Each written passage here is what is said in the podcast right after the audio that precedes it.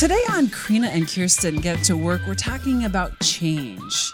You know, stuff that happens to you. Changes, turn and face the strain. Changes. Oh, she is. I don't think I got the words right, actually, which is common for me.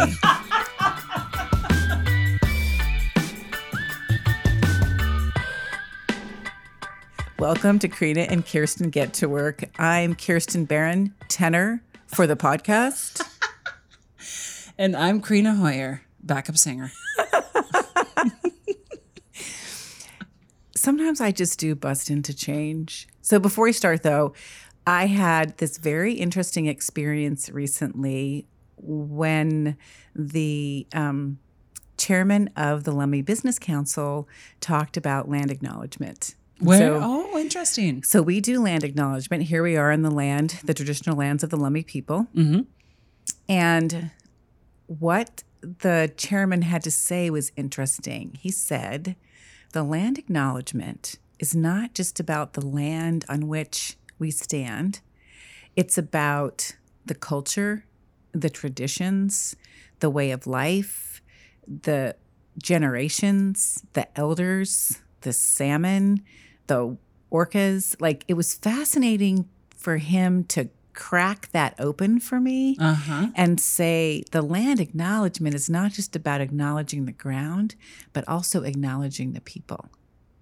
Isn't that beautiful? Yeah. And so I loved that. Hey, let's press forward from the dirt to the humans. So, how would you change? So, would you change anything about the way we? I mean, we have a very quick land acknowledgement. I don't know. I just want to say I'm thinking about these issues. okay. And as we talk about the land acknowledgement, I just wanted to add I'm thinking about the land acknowledgement. Yeah. We'll see what happens next time. You know, I've also been told that in frequently land acknowledgments should be accompanied by something personal where you mm-hmm. share a story or a reason why we're acknowledging or or why the this matters to you. Mm-hmm. And I think in a lot of ways Uh, our, what we're saying kind of becomes performative. We know we're supposed to mm-hmm. and we move on because we're here to do a podcast about women and work and ease, Ease, and meaning, and joy. and joy. But I think and I think it's a great call out. It's just an interesting. I'm, I'm in process, and you know, I share with listeners and friends what I'm in process. That's exactly why we have this podcast.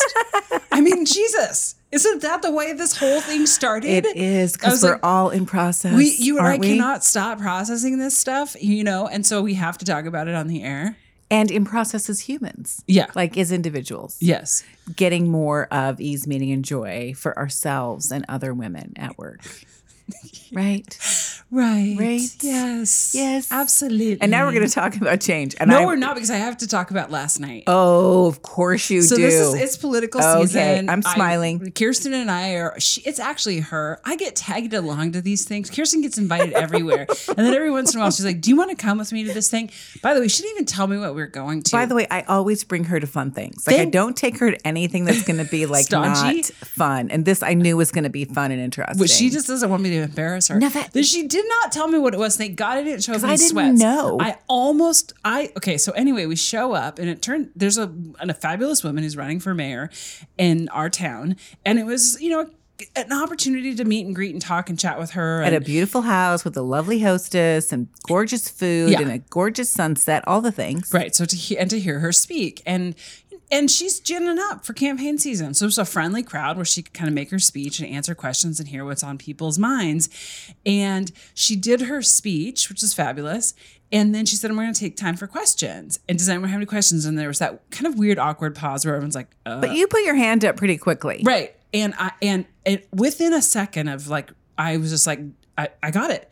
And I lift I raised my hand. And she And she said she looked right at me and said, Karina, she acknowledged me from the essentially the, the, like everybody's eyes were on her, and she pointed to me. She said, "Karina." And I, I take a breath and I start to ask my question. And over here, out of stage right, a man starts asking his question. a sweet and dear man. Sure, he's a fine fellow. He's a sweet and he dear man. He came up and talked to me afterwards, laughing and chuckling about it. But what was funny, eh, but what was so funny, and I couldn't stop myself. I did not think about this. Of course, I'm just popping off over there in the back corner, off. surrounded by women. In the corner. In the corner, I say, according to Kirsten, quite loud. of course, it's a man who interrupts me. And all of the women. But you said it in a way that was light. Like Okay. it wasn't aggressive. You're like, of course. And it, you kind of were laughing Right. about it. It was a man. Which made everybody else around you laugh, Laugh. because we're all like, of course. of course. And then I, and then I, Take a breath to ask the question when again at the done, end. and another man, Another dude talks over you. It was two. By the third time it happened, I just sat back down. But then, whatever it was, five minutes later, when I'm realizing I'm never going to get to this, I just hollered from the back. How about a question from the back? Totally interrupting whatever, whoever. So I interrupted someone too. I'm pretty sure I interrupted the next man who was going to take the um, stage. I I don't and and I that I have replayed that over in my mind probably ten times since it happened. So I you know, if- feel like it was I feel like it was one of those times when we get a great reminder of dynamics and space and air Yeah. in a way that is light and fun and we love each other and we care for each other Yeah. but let's just call out what just happened in a sense of like community and love and camaraderie and can we do better yes, yeah Thank you. it was that. good i thought it was good and funny it was it was funny I mean, half the time I'm doing that shit for com- comedic relief anyway. And and the fact that I got a chance to interact with that with the guy later, and he and I both kind of chuckled about it. And he's like, "Oh my gosh, I'm a knucklehead. I had no idea," and he felt terrible. Anyway, it because was he's funny. a dear and wonderful person This is a nice guy. But when the hostess, when the person who's up there calls on someone else, anyway, okay. So that I, I just have to say, I can't. there we stop. go that's the check-in I can't stop thinking about it. Yeah, well, I, you know, I loved it. I thought it was just, of course, it was you. And I was like, oh, yeah, there we are. But also, too, it's like holding that light. Yeah. It's like carrying the torch. Yep. You know, I am going to carry the torch for this issue and I'm not going to let it go. Yeah. That's part of what the podcast is about. That's Yes. it. That's part of what it is. Women at work and making space that we otherwise don't have. that we need to take. I Mm-hmm. ended up, and it's funny because the in my mind, I thought after I made you know popped off with that funny comment, I thought, how am I going to take this? And I sat down, I gave up. I said, I'm not going to ask my question. And then I thought, I know. your ass up and interject. Get in there. And I just used my loud voice, and I and it was a there. really good question too it got us on this thing about vision and connection to housing and why it is that new businesses don't want to come when the housing is not affordable because there's no worker house whatever it was a great it was a great question Thank you. an interesting dynamic and one that is a, like a constant reminder Yeah, I, you got to fight. You got to Yep. duke it out. I duked Yep. it out. All You right. duked it out. But so thank you for all of, for letting me kind of rehash that. You know me. I do perseverate on things uh, over and over. We and all over do. again. I just think We all shit. Perseverate. think- Okay. And this show came up because you were thinking about change. Yes. Now, and the, there is a distinction to be made uh, about yeah. why we're talking about this, about change again. yes Because we did an episode on transition and right, sort of how to weather and how to, in some cases, understand lead through. tra- yep. lead- what happens during transition what are the different stages how does it all work but i felt like in the last oh six or eight months i have gone through a tremendous amount of personal change in my workplace with the creation of the new law firm that some of it I had control over, but a lot of it I did not. And I got very curious about my response and my experience with the change that I did not have control over. Couldn't you characterize your response generally? Did you feel Oh, angst, excited, well, fearful? So, you know, I'm a person who has this terrible tension between loving change and not wanting anything to change. I don't want I want the new stuff of change. I want the excitement of Yeah, change. yeah. And I don't want to lose anything that I love and care for. Uh huh. Right? Like uh a friend of mine who's a poet wrote this line recently that just brought me to tears. And she said, I want what I can't have, which is that nothing will change. Oh, Right, like- yeah. Not that everything she loves and cares about will not go away. Right. So I have that tension. I realize I love change. It's super exciting to me.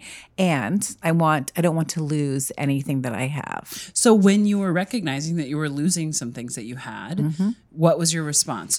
Grief, Yeah. Sadness, Uh-huh. probably a little anxiety. Mm-hmm. I felt stressed. I felt like I had less bandwidth. Yeah. and I felt distracted. Like I felt not fully in my body. Uh huh. And I, as I've been watching myself and working through that process, I was like, hmm, I really want us to explore this deeper because I think many, many people at work are the recipients of change Yep. that they don't necessarily control. Yeah. I think about that even not even just at work, but I mean obviously all through life. I mm-hmm. I am the same way. I think people think I have like control. And in some ways it's it, it- I think I do. I like do like being in charge. It's a very comfortable place for me. But when yeah, when things are ch- yeah, when things are changing that I don't have control of, mm-hmm. I get really anxious. I get angry sometimes. Hell, Barry went to Costco today to do me a favor, and, and he came home with like Costco, the root too- of so many good stories. no, he came. I know. I can't get over it. He came home with so many processed meats and like coffee we'd already bought. And why I told I we don't eat that thing every time. You know we end up, and I got. I, I mean like I'm getting angry at the guy. What the hell is it? What the hell do I care? It's but it was he bought the wrong the he bought different things for the house mm. again. It's this is like stupid change I can't control, and I get like kind of jazzed up about it. Amped up about it. And but it's interesting hearing you say I'm the same way. I love the newness, mm-hmm. But but not smoked meats. I don't need any more of that. Okay. There's a reason why change does this to us. It's because our brains view change evolutionarily. Our brains view change as a threat. Mm-hmm. In fact, I did some reading about this very thing about how it's just it it triggers all of the stress reactions and you know responses to us because it is somehow what I don't know means we're not gonna survive. yes, I think at the very core of it, it's that, you know, base, pretty instinctual, this is not going to go well, or there's a loss for me, or I am threatened. Um, I definitely felt that during this period. Uh huh.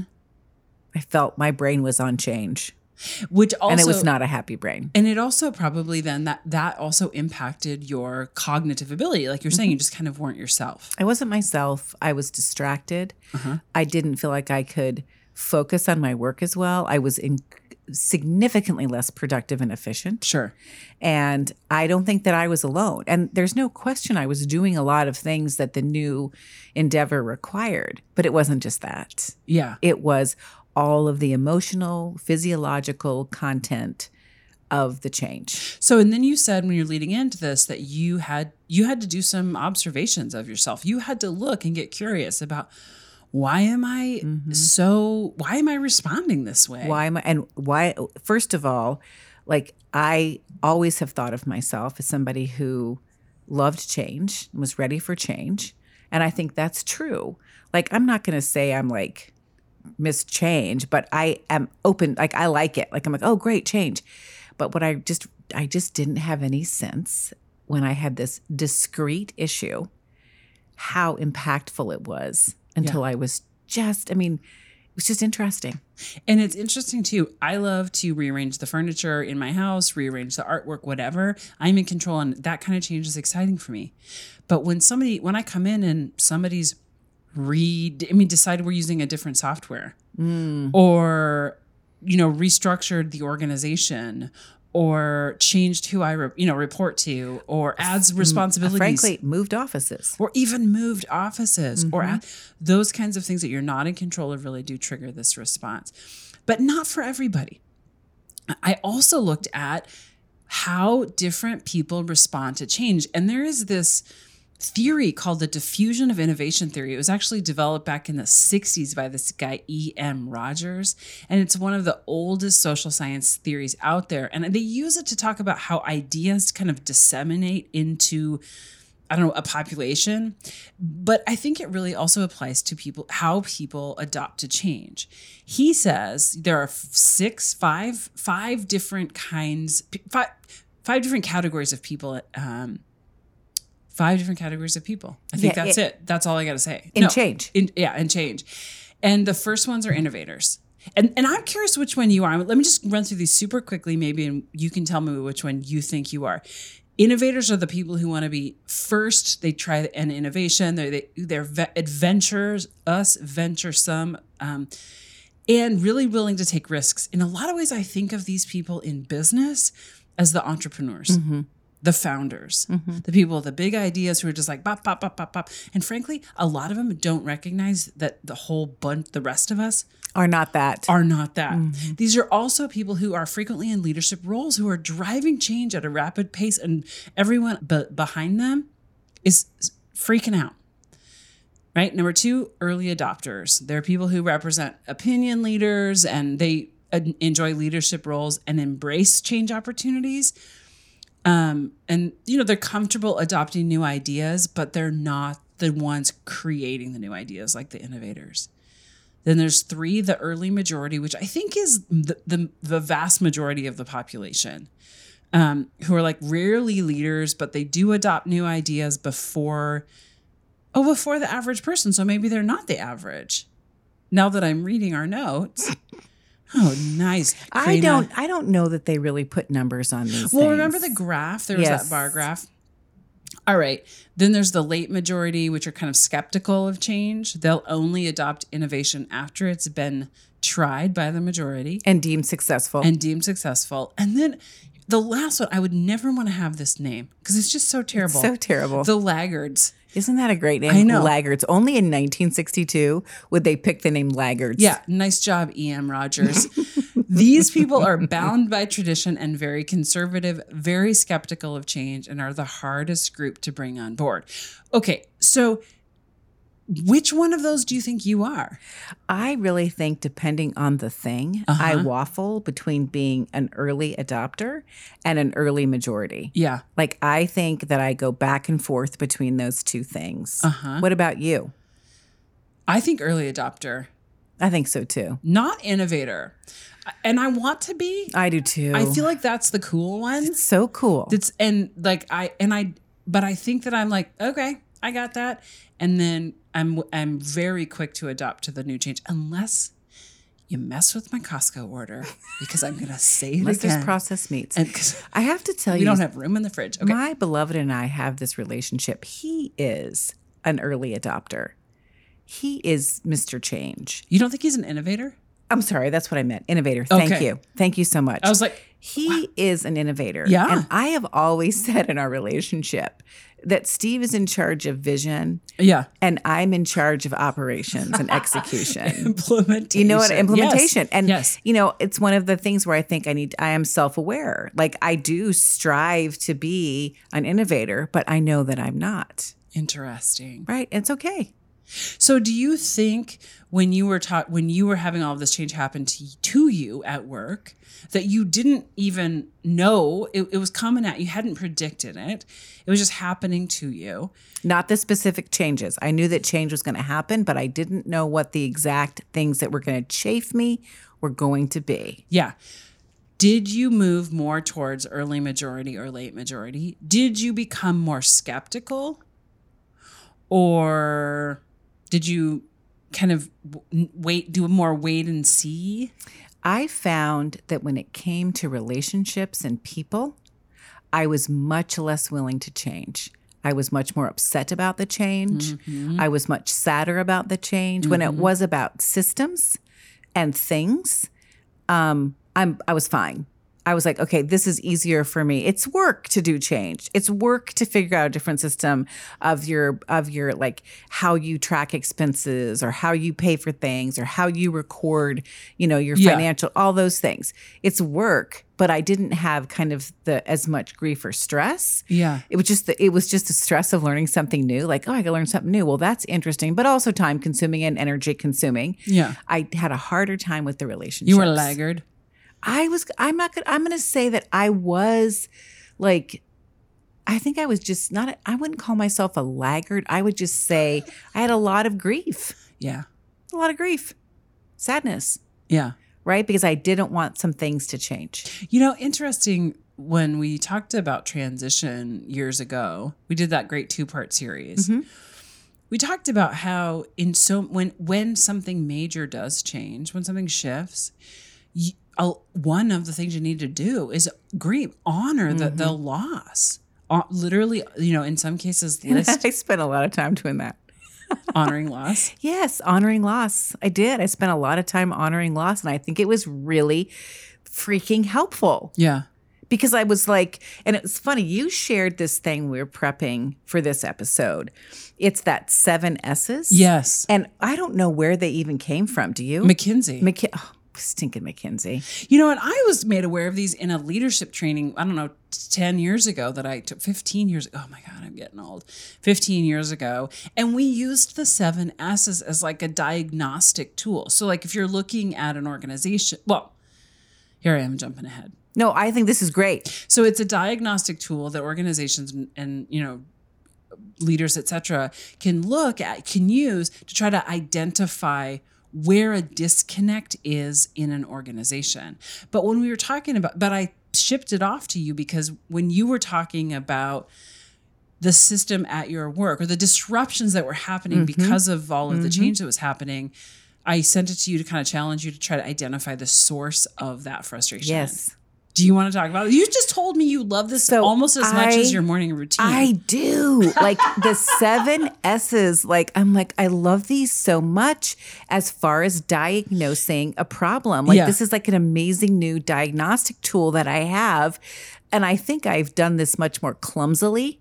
And that is part of what we do here is we try and create ease around doing things better Yeah. and more easily and more efficiently. And this was like, like I say, this is like I love this as much as my morning routine. Stephanie loves her morning routine with me. We love it together. We're obsessed. Um, so here are the seven lenses, sure. things, Yeah. buckets, seven Yeah. buckets. Okay, strategy. Okay, so is this a strategy issue? What is the plan for building and maintaining whatever you're doing? Yeah. Right? So, what's happening strategically? Structure. How are you organized? Who is doing what? What departments? Who reports to who? Right. Right. Systems. These are the activities and procedures that we use every day. Like for me, it's our practice management system, it's our banking system, it's Uh-huh. our it's our QuickBooks, it's our, you know, records management, blah, blah, blah, blah, all the things, right? Yep. Shared values. And these are the core values of the organization and reflect the general work ethic. Okay? Mm-hmm. So, what is it that we are that we value? Yep. Style. What is the style of leadership? Yep. Um, staff, the employees and their capabilities, and then skills. Like, what are people's employees' actual capabilities and competencies? Yes. And so now, when I have, like, when I had these issues that chafed me, concerned me, grieved me, I look back at those issues through this lens of what kinds of things can go wrong. And I realize, oh, that was a disconnect because we did not have shared values. Uh-huh. And I did a lot of self talk. Oh, we just don't think alike, or they see this differently, or we're just in different communication. And it really was. I could have, if I had had this, then, oh, this is a shared values issue. Yeah. It just provided a lot of clarity on the issues that were concerning to me. Or like staff, Yeah. right? Do we have the staff that can perform this task? Oh, we don't. That's why I'm frustrated. You know, I have the I have a client who just can I tell a little story that illustrates Yes. this? I have a client who, for the sake of efficiency, moved to a digital platform for time tracking. And they have uh, employees kind of all over and you the think to yourself, well, that sounds great. Right. People are separated, good technology. This is gonna be so much easier. Nobody has to like go through a timesheet. This is gonna be way easier. So we they signed up for it, and everybody, you know, and everybody was supposed to lo- log on using their phones and start time tracking using this system. So that was the change. New way we track time, and it, and it happened to an entire company, and it started to, and, and and it was a frustration for months and it was a frustration from a variety of angles. I'm like, I'm like, this has to. How? Why is this change so difficult? And so we started to dissect it. And what we realized was we we we changed a system. That's one of the S's.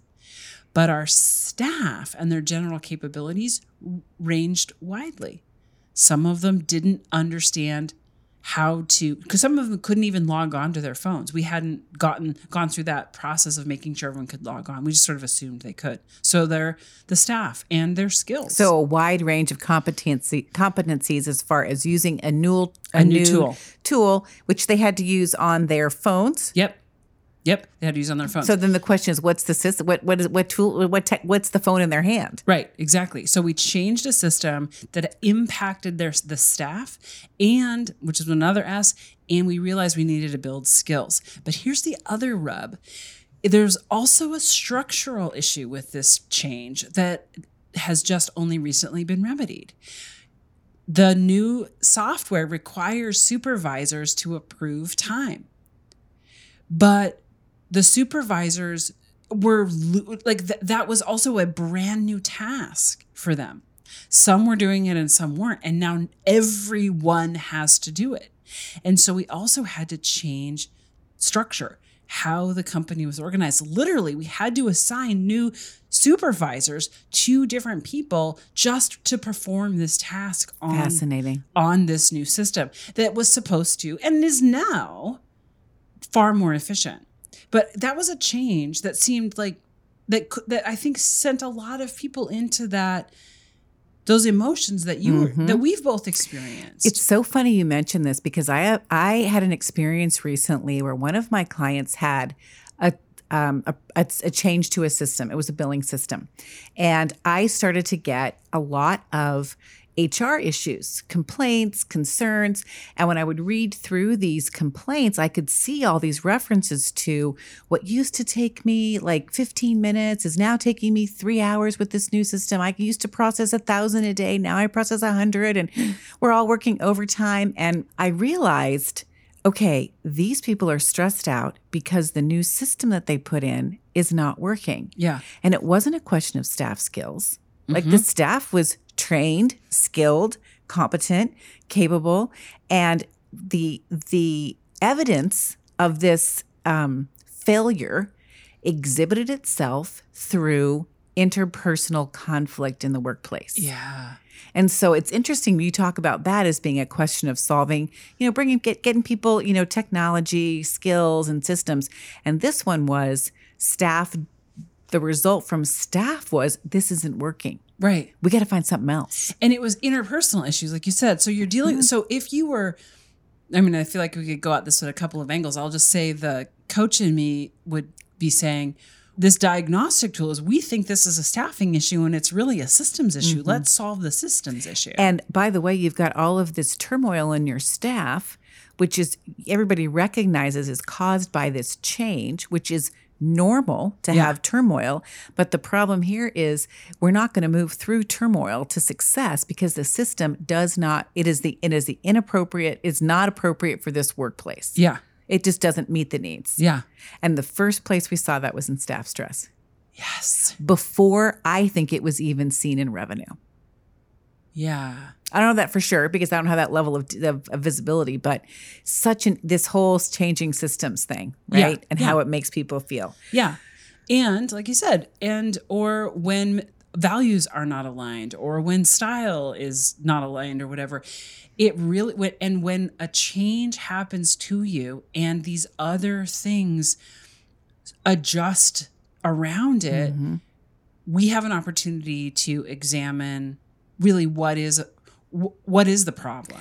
I always find it incredibly helpful the more information I have about my problem. It makes it easier for me to solve it. Yeah. So, this little seven strategy, structure, systems, shared values, style, staff, and skills, and I'll put this in the show notes. It's just become this amazing, like, oh my gosh, what a way to sort and bucket problems. Yeah. Yeah, I love it. So, I'm- thank you for sharing it with me. I'm really, I'm telling you, it's like the morning routine. I'm loving it. No, I love it. And I love the way this is kind of coming together where we're saying, look, when change happens to you, your brain does a whole bunch of things.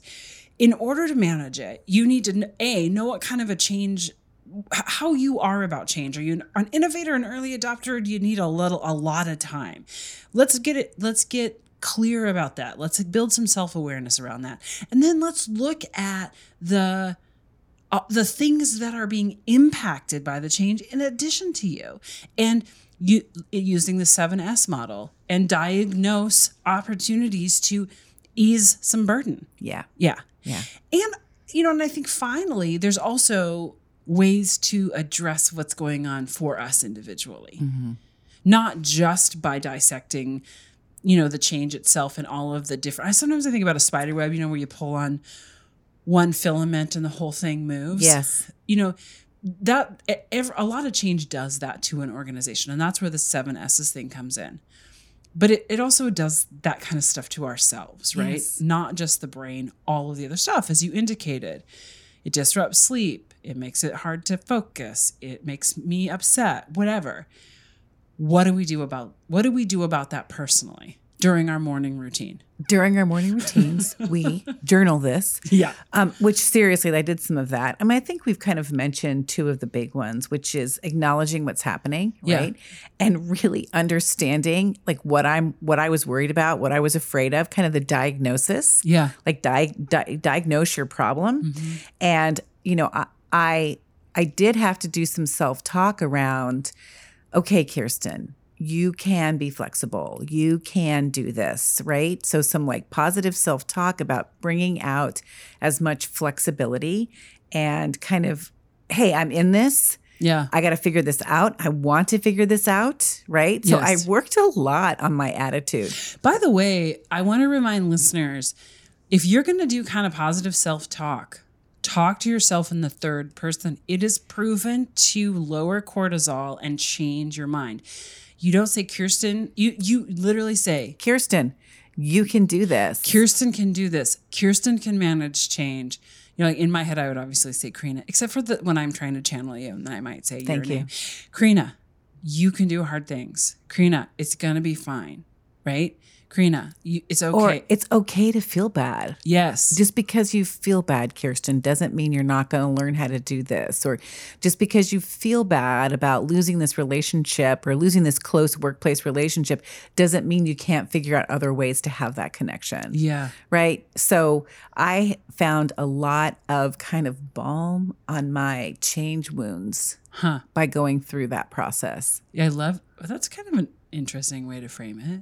Mm-hmm. My change wounds. I think one of the other things I try to encourage people, clients especially, to do is remember who knows what's good or bad.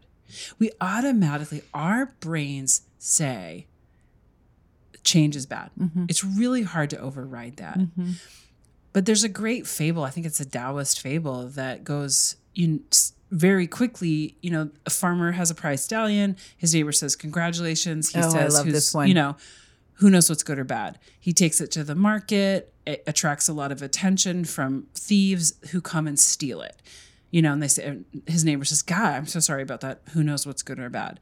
The stallion runs, breaks away from the thief, joins a band of you know horses, and brings them all back. And now he's rich with horses. Congratulations, he says. Who knows what's good or bad?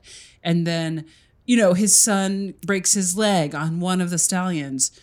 I'm so sorry. Who knows what's good or bad? And then his son ends up because he has a broken leg, not being cons- conscripted into the military. And so every change Mm-hmm. we put value judgment on and remembering we don't know. It doesn't Not for sure. Not for sure. And I also found it really helpful to be in that place of openness. Yeah. Right. And not just making a bunch of judgments. And I also found it really helpful to focus on the why, the why I was doing this and what was the meaning behind this. Right. Which was, I really love my work. I want to practice it in a way that gives me the most ease, meaning, and joy. This is going to be part of the process to get there. Yeah. Right. Yeah. So even that was true even with the change that I didn't control. Yeah. I still was clear about my meaning in the context of that change. And I felt that that was a really like like I don't know, um an anchor in the storm, coming into the harbor on the storm and anchoring down and saying, "Hey, this is this is where I want to be. This is where I'm going and there's all these things happening out here I can't control, but I am clear about me." Which makes me feel like you were you held your vision Mm-hmm. and you leaned into your values. Yes. And it wasn't that pretty, but yes. yes. Yeah, and I think that's yeah, continuing to do the work to see the big picture. Mm-hmm. Is there anything else you want to share with our listeners that you learned through this process? It's the thing we, I mean, I just had this conversation with my partner, Sally Quinn, about this, about, you know, being kind to ourselves Yeah. during stress. Yeah. And, you know, tension. We talk about this in like almost every episode. And yet here we go. And and I don't know one person with whom I cannot have this conversation about being kind to themselves. Yes. About finding things that bring joy. Like every time I talk to a supervisor who has to fire an employee, Yeah. I say to them, this is your greatest, this is one of your greatest opportunities in your whole life to be kind. Mm-hmm. And so I am so hopeful you show up with kindness. And it's going to feel bad and you're going to want to be angry and blaming and all of those things. But this is your opportunity to give information and be kind. Yeah. Not nice, but Kind. And then I say it's harder for the person you fire, obviously. And then I say to them, and tell me what you're going to do for yourself when this is done to be kind to yourself. Hot bath, run, walk in the woods, tea, a beer with a friend. What are you going to do? And so I did a lot of that during this period for myself. And for me, it's like hot bath, time with friends, a lot of exercise, and salads. Yeah. I just feel like salads help me a lot with stress. They're crunchy.